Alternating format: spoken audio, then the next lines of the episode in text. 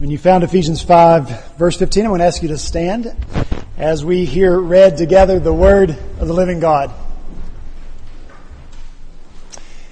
Ephesians 5, beginning in verse 15, this is the word of the Lord. Be very careful then how you live, not as unwise, but as wise, making the most of every opportunity, because the days are evil. Therefore, do not be foolish but understand what the Lord's will is. Do not get drunk on wine, which leads to debauchery. Instead, be filled with the Spirit. Speak to one another with psalms, hymns, and spiritual songs. Sing and make music in your heart to the Lord, always giving thanks to God the Father for everything in the name of our Lord Jesus Christ. Let's pray together. We ask now, Lord, your blessing, blessing of your Spirit to be poured out upon us as we, your children, gather around your word. Bless us with uh, understanding your truth. Father, open our ears so that we can hear what you are saying to us, revealing yourself to us, showing us who you are and who you want us to be. We commit ourselves to you uh, and to your grace now as we enter your word together, for we pray these things in Jesus' name. Amen. Thank you. you may be seated. wanting to get the year 2013 off to a, a good start, a right start, a, a fruitful start, we've been looking uh, for the past several weeks at these verses in Ephesians chapter 5. And it was overwhelming to us to hear the voice of the Lord speak to us from these verses and say to us, Be imitators of God. Be imitators of God. But we want to do what God calls us to do, and so we seek to imitate him in the world, specifically, we've been considering how it is that you and I, as believers in Christ, can really bear a sharp, clear image of the Savior who indwells us to the world around us. How is it that you and I are to stand out clear and distinct, to shine bright for Christ in a world that is too often dark? And so, toward that end, we've seen several things from this passage. First is the call in our lives to, to be careful how we live our lives. Specifically to watch how we walk. To make wise decisions about everything we do. We can't always control where it is we go, but we're always in control of how we are when we're there and who we are when we're there. And so all of us can make wise choices wherever we are in order to live our lives for Christ. We've heard the call uh, to understand what the will of God is. And so we come to the Word of God, not primarily as a book of rules and regulations, but we come to the Word of God as a revelation of who? Who God is. Who Jesus is. And if you and I are called to be imitators of Christ, to be imitators of God, we can only do that if we know Him and who He is. And when we know who He is, then we know who we are to be. And then the what we are to do is so much easier for us to determine in our lives. Last week, we heard uh, the command to make the most of every opportunity. You and I have to see time in our hand like money in our hand. We only have a limited amount of it. And we've got to make really careful choices about how we spend the time to make the most of every opportunity that God has uh, given us to, to speak the gospel, to do acts of love and, and compassion in accordance with the gospel, to understand what the will of God is and not assume that those opportunities will come again because they may not. And then finally, last week we looked at this command to be filled with the Spirit of God. Briefly, and I want to return to that command uh, this morning. If you look in verse 18, Paul writes there, he, he contrasts being full of wine or drunk with being full of the Spirit. And Paul's point here is that something is going to stimulate you in your life. Something is going to control you and, me. And the question is, what will it be? What do we want it to be? What do you want it to be? Paul in 2 Corinthians 11 writes this For Satan disguises himself as an angel of light. We need to know that. Satan, our enemy, can change his appearance so that he looks like something other than he really truly is. Really truly, he is a demon of darkness and he is repulsive. Yet, he can appear to be an angel of light, appealing, attractive. And he attempts to fool us into believing that he can offer us something that he cannot offer to us. He says he can offer life. He can't.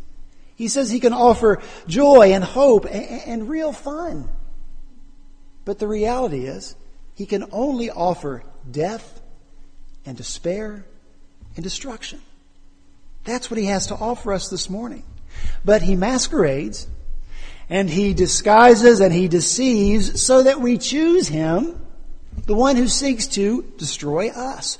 Who would willingly choose that? We only make that choice. I only make it in my life. You only make it in your life when we are deceived. Because we can't see how hideous Satan really is. Because we can't see or won't really believe how destructive sin is in our lives. We make that choice because we have no conception of what true eternal death is. We have no idea what it's like to exist apart from the presence of God because God is here present with us on this earth. True eternal death is the absence of God. We have no conception of what that is. And so we are tempted.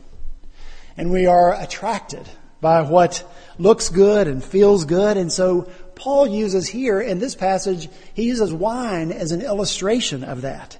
And, and drunkenness. You know, it looks good, tastes good. While you're drinking it, on the way to drunkenness, it sure feels good. Drinking is exciting. You have a good old time with your friends. You lose your inhibitions. You forget your troubles. You escape reality. Have a good laugh. But it only lasts for a little while, doesn't it? Because then the next morning comes, right? And how do you feel then? Sick. Miserable. Awful. And yet you gotta get up and function as if you're not. Continued drinking can destroy your health, destroys relationships. Who wants to hang out with the drunk? Destroys your finances. How many employers keep around somebody who is controlled by, by alcohol? And yet, our world says it's so much fun. Yay. And so many of us fall for that lie. I, I don't even want to know the percentage of, of students from the College of Charleston. Maybe not so many because they're out of town for the, for the weekend. We're, we're drunk last night because, hey, they thought it'd be fun. Young professionals, not so much fun, but just a little freedom, free, freedom from the, the anxiety of their jobs. How many older people drank, got drunk, not just to have fun, not to just be free, but to forget. Forget a lot of life that's already passed them by. We know what it does, and yet given the choice, filled with alcohol or filled with the Spirit, we think it's a no-brainer. Of course, be filled with alcohol. It's so much more fun because on some level we too are deceived to believe that the things of God are boring. You know, perhaps an angel floating around on the cloud, playing the harp. Maybe that for too long has, has been the representation of heaven and, and spiritual things. And so we think, well, that isn't for us because, because we're a generation that craves the extreme. I mean, even regular sports have lost their luster a little bit and their ability to excite us, and so now we have to have extreme sports. We have extreme television. Unfortunately, I've watched some of it with my kids, you know, when, when they were at home. You know, reality TV shows where you have to eat gross things. I, I would call it food, but it's not food. You have to do disgusting, eat disgusting things and do these bizarre acts. And whoever can be the most extreme, eat the most extreme thing or do the most bizarre thing, they win the money in the end. And we all say, yay. You know, we, we crave excitement. We cannot tolerate monotony or boredom. We love the sensational and we are addicted to, stim- to stimulation. Something has got to excite our senses. And it isn't just in the world out there. It's in our, our worship as well, in our churches. A couple of weeks ago, I talked to a guy who was on staff at a satellite campus for a megachurch. And he said to me that his team starts setting up for Sunday morning at 4 o'clock a.m. Choir. I don't want to hear 4 o'clock a.m. You know, because the, the, state of the art sound and all the light show that will be part of their worship, you know, it's got to be put in place. And I could tell that this guy was a little bit weary. I mean, who wouldn't be? Four o'clock in the morning. And I said, Can't you simplify? He responded, We can't. He said, Our church is kind of like a franchise, sort of like McDonald's. And you wouldn't drive up to a McDonald's and order a Big Mac only to be told, Oh, I'm sorry, we don't sell Big Macs at this location. And so he said, The show has to go on.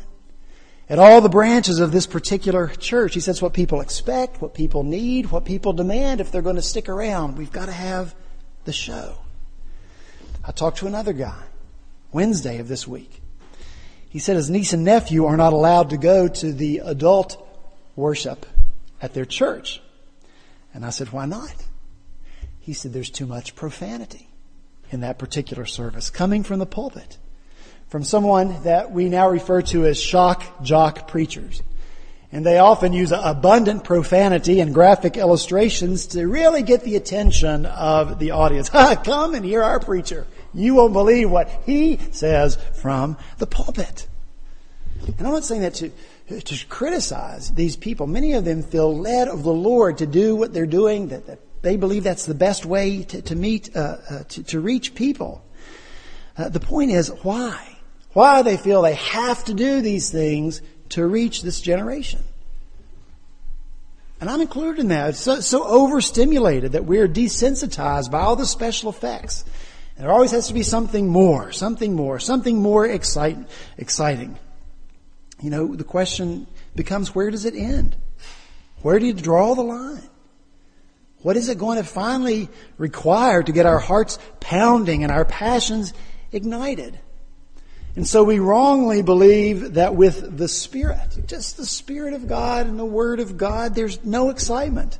Or at least there is insufficient excitement. But listen, to be filled with the Spirit of God is to be filled with the Spirit of God. The Spirit of God. Filled with the Spirit of the one whose mind devised, thought up, planned all of creation and executed it. Carried out the creation of the world and the universe ex nihilo, out of nothing. He didn't use anything else. His creation isn't a cheap knockoff of something that was already patented. It's not a variation on something someone else created. God didn't look around and say, oh, that, that, that, reminds me, that triggers a thought. I think I'll create the world this way. That's not it at all. It was His idea, planned and executed by Him, out of nothing, and His Spirit, the Spirit of God, indwells us. Take any part of creation you want that which is most majestic to our unaided eye, uh, the majestic mountains, the vastness of the ocean, roaring waterfalls, the sun, the moon, the stars, whatever. Created by God.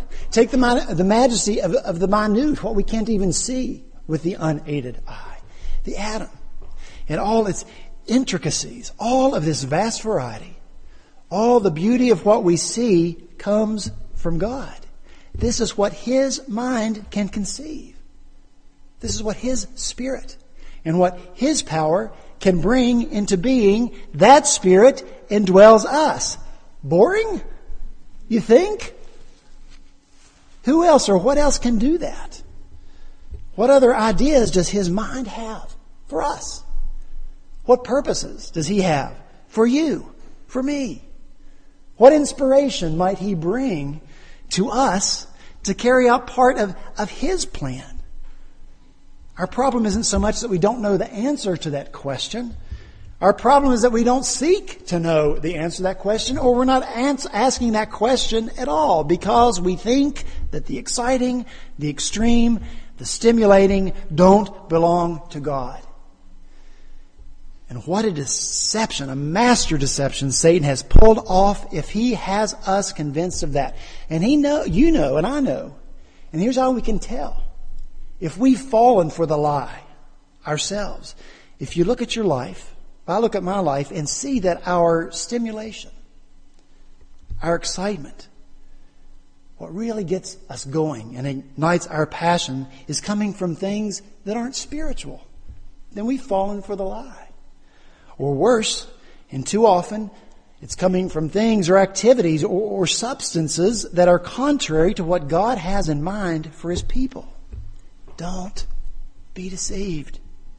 Seek to be filled with controlled by the Spirit of our great God and pray. Pray that the Spirit of God will fill you. Jesus said in Luke 11, If you then, though you are evil, know how to give good gifts to your children, how much more will your Father in heaven give the Holy Spirit to those who ask Him? Nothing, nothing. And I'm not trying to talk like a preacher here. I believe that nothing the world can offer can be as exciting and as stimulating as a life lived filled with the Spirit of God.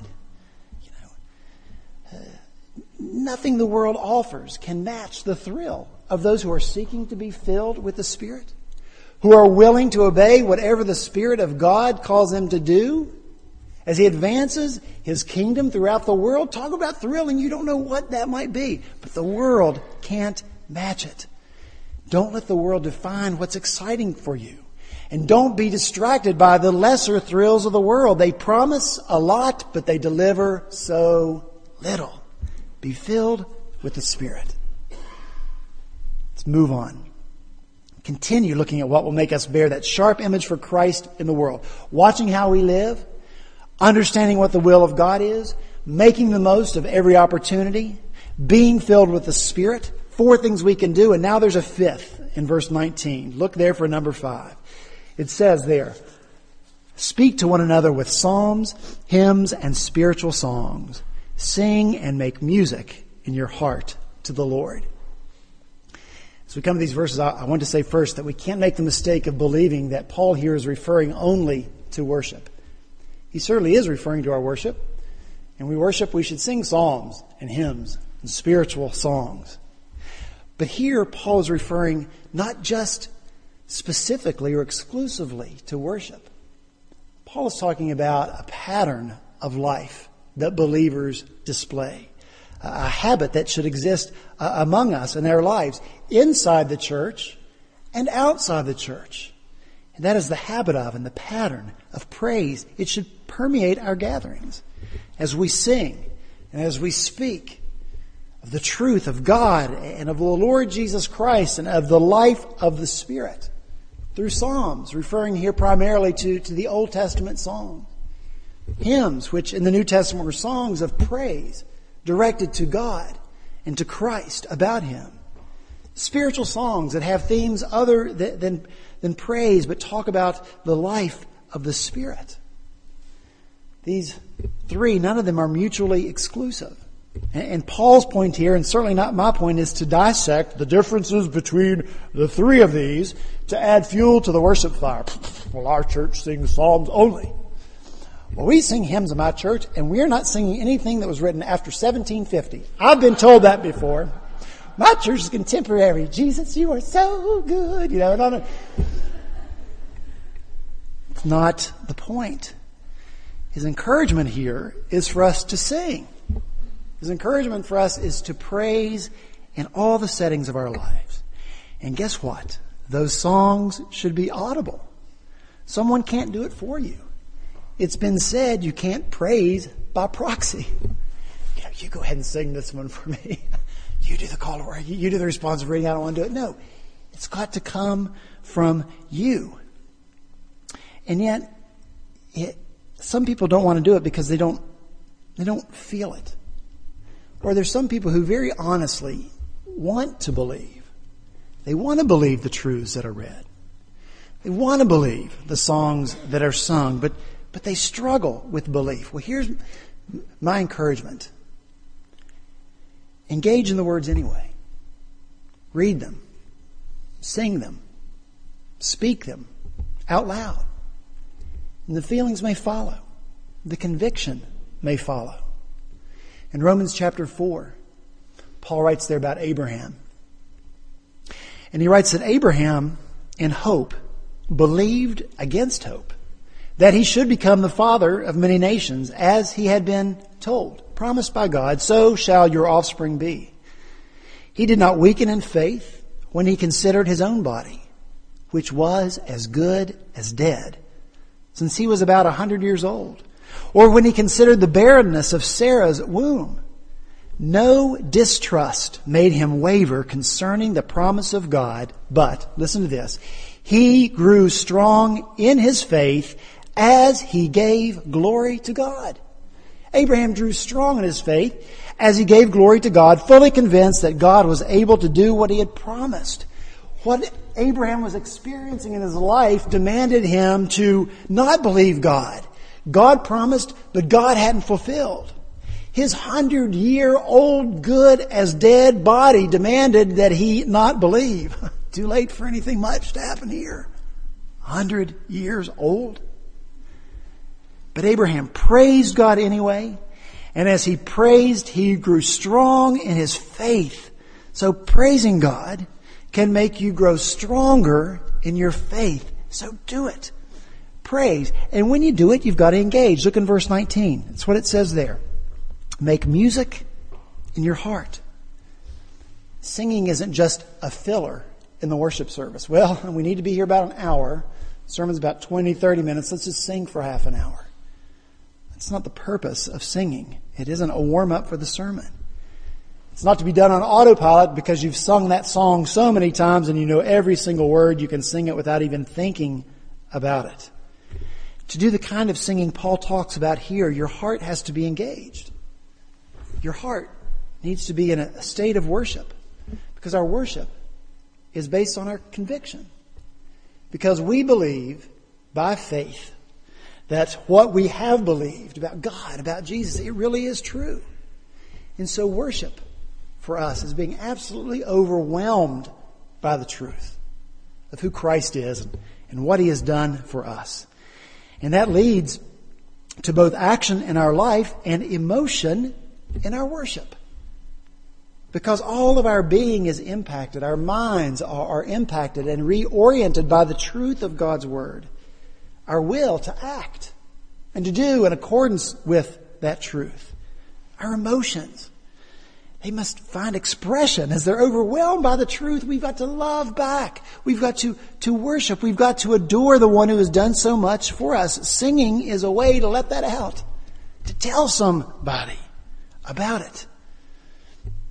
Only King Midas, only his barber knew that the king had donkey ears. And, and the barber thought he would die if he wasn't able to tell somebody, but he knew he would die if he did tell anybody, hey, the king has donkey ears. And so he went and he whispered his secret to a hole in the ground. And then he covered up the hole because he just had to tell somebody. Someone gets engaged, we are bursting to tell. Someone is expecting a baby, we are bursting to tell. For God so loved the world that he gave his only begotten Son, that whosoever believes in him should not perish but have everlasting life. We are bursting to tell, to worship, to praise, to sing. Our love and our gratitude has got to find expression in our words and in our songs. And if your heart's engaged, it's difficult to sing before the throne of God above. I have a sure and perfect plea. A great high priest whose name is love, whoever lives and pleads for me, my name is graven on his hands. My name is written on his heart. I know that while in heaven he stands, no tongue can bid me thence depart. How can you not be moved when you sing that? When Satan tempts me to despair and tells me of the guilt within, upward I look and see him there who made an end to all my sin. Because the sinless Savior died, my sinful soul is counted free. For God, the just, is satisfied to look on him and pardon me. How can you speak those words or sing those words and not be moved? I think we'll find our song. We'll find our voice to sing when we understand that everything that we have, everything we are, the very lives and our bodies, right at this moment, are a gift given to us by God our Father. We'll find our voice when we realize that we are not worthy of those blessings from the Lord. They're all of God's grace. We'll find our voice when we understand that those blessings are without limit, immeasurably more than we can ask or imagine, beyond our ability to measure. We'll find our voice when we realize that they are unchanging because they are based on who Christ is and what He has done and what Christ has won for us. At those times in our lives when we give up on Him, He doesn't give up on us ever. And that alone is reason to burst into song. Colossians 3, 16 says, Let the word of Christ dwell in you richly as you teach and admonish one another with all wisdom. And as you sing psalms, hymns, and spiritual songs with gratitude in your hearts to God, and whatever you do, whether in word or deed, do it all in the name of the Lord Jesus, giving thanks to God the Father through him. See, because you're filled with the Spirit, that's the inpouring. You speak, you sing in spiritual songs pouring out what the Spirit has poured in. And this attitude, not only in worship, but as we speak to one another, encourage one another with, with the Psalms, with hymns, with spiritual songs. We will feed off of one another's praise and we'll grow fat with praise. Or we'll compensate for one another. The strong in praise will carry along those who are weak. And when we live like this, when we worship like this, when we speak to each other like this, the world will notice. And so the image of Christ in us will shine out because no matter what happens, no matter what happens to us, no matter what happens around us, we as believers in Christ keep praising because we have received and continue to receive mercy upon mercy upon mercy. So, filled with the Spirit. Sing, Oh, my soul. The world will hear our song. And if God is pleased to use our song, they may be saved. Let's pray.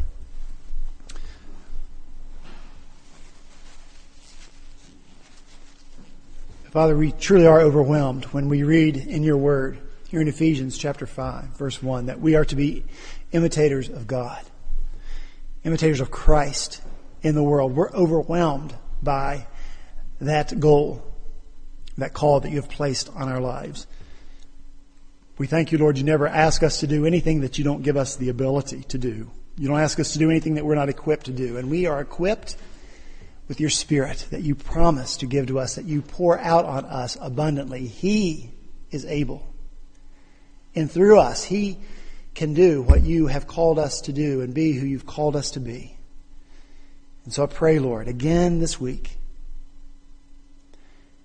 that we would really long to bear a sharp image of Christ. You live in us, the power of your Spirit, that we would want to reveal your image, to show your image, to bear it in the world around us, because this generation, like every generation, needs to see you, Jesus.